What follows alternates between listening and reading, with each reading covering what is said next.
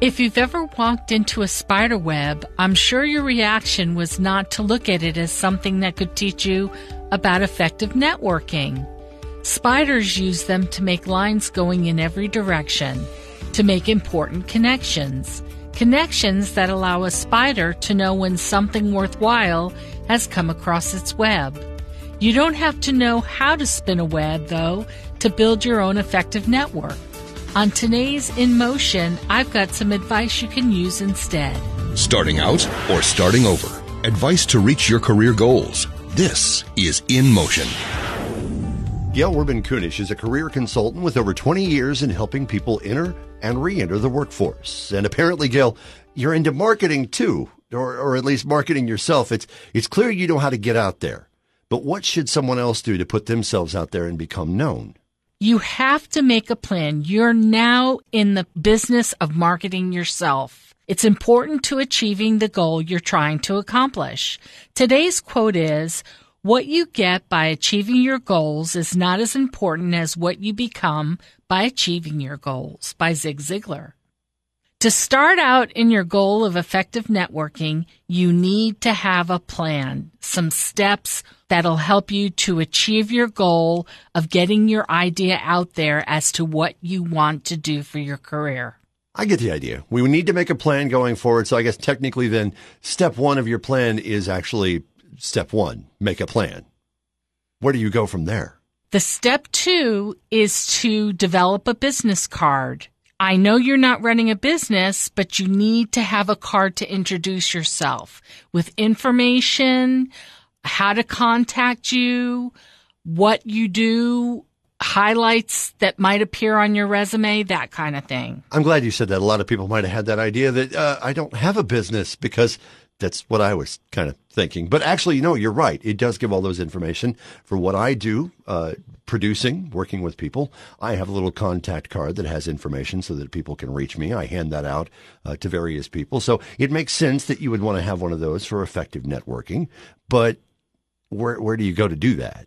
I would recommend that you go to a business, some something like Staples, where you can get a card made to your custom or you can go online to order from an online store like Amazon or Vistaprint to get business cards for as low as $10 for 250 to 500 business cards. That's not too bad, actually. Just about $10. That's about what? A combo meal? Most places. So maybe instead of going out to eat somewhere for the day, you go get yourself some business cards and you're ready to do effective networking. I, absolutely. Absolutely, Greg. I like how simple that is. The key to, to business cards is you've got to carry them with you. If you don't carry them with you, they're no good. All right. Well, this is an age of technology, Gail.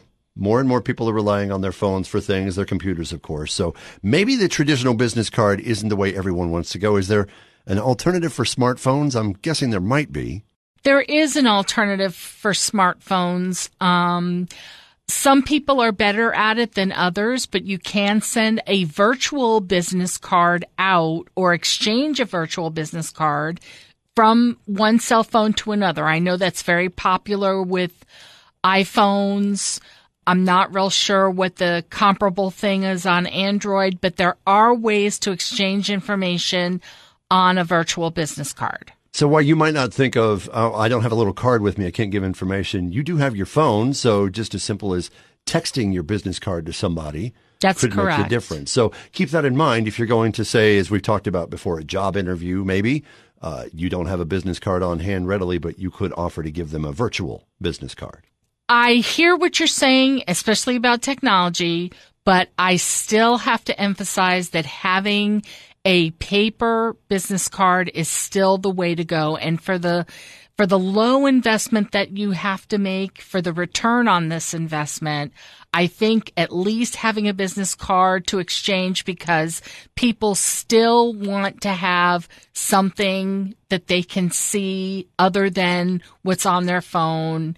Phones can break, phones can get lost, phones can get damaged, but your business card is, is a permanent record. Not only that, I think it does something else. Giving a virtual business card is easy enough, simple enough, but I think if you've gone the distance to make a little physical card, what does it say about you? It says that you are a go getter, that you have plans to follow through on your career goals, and that you, you are willing to invest in yourself. This is In Motion with Gail Rubin Kunish. Gail, we've talked about making a plan, making your own cards, digital or other. We kind of prefer paper. I think we both agreed on that. But what about social media?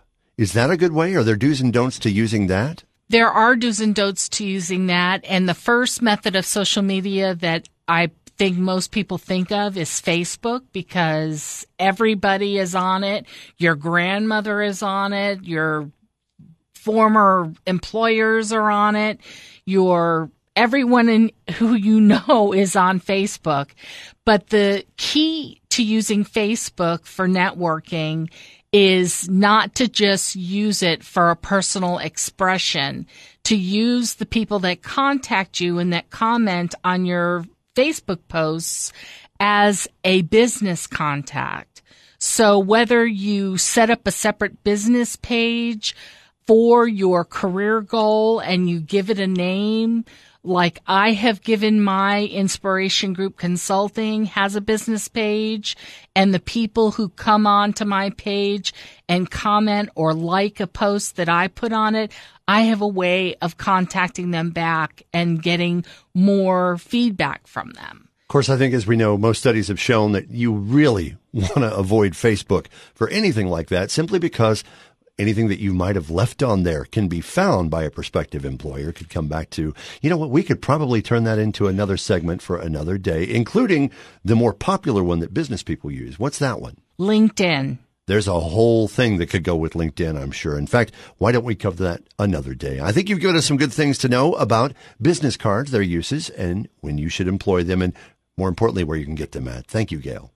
Thank you, Greg. This has been In Motion with Gail Rubin Kunish. If you have questions about this or any other topic you'd like to ask Gail, email her at the Inspiration Group Consulting at gmail.com or through her website at theinspirationgroupconsulting.com.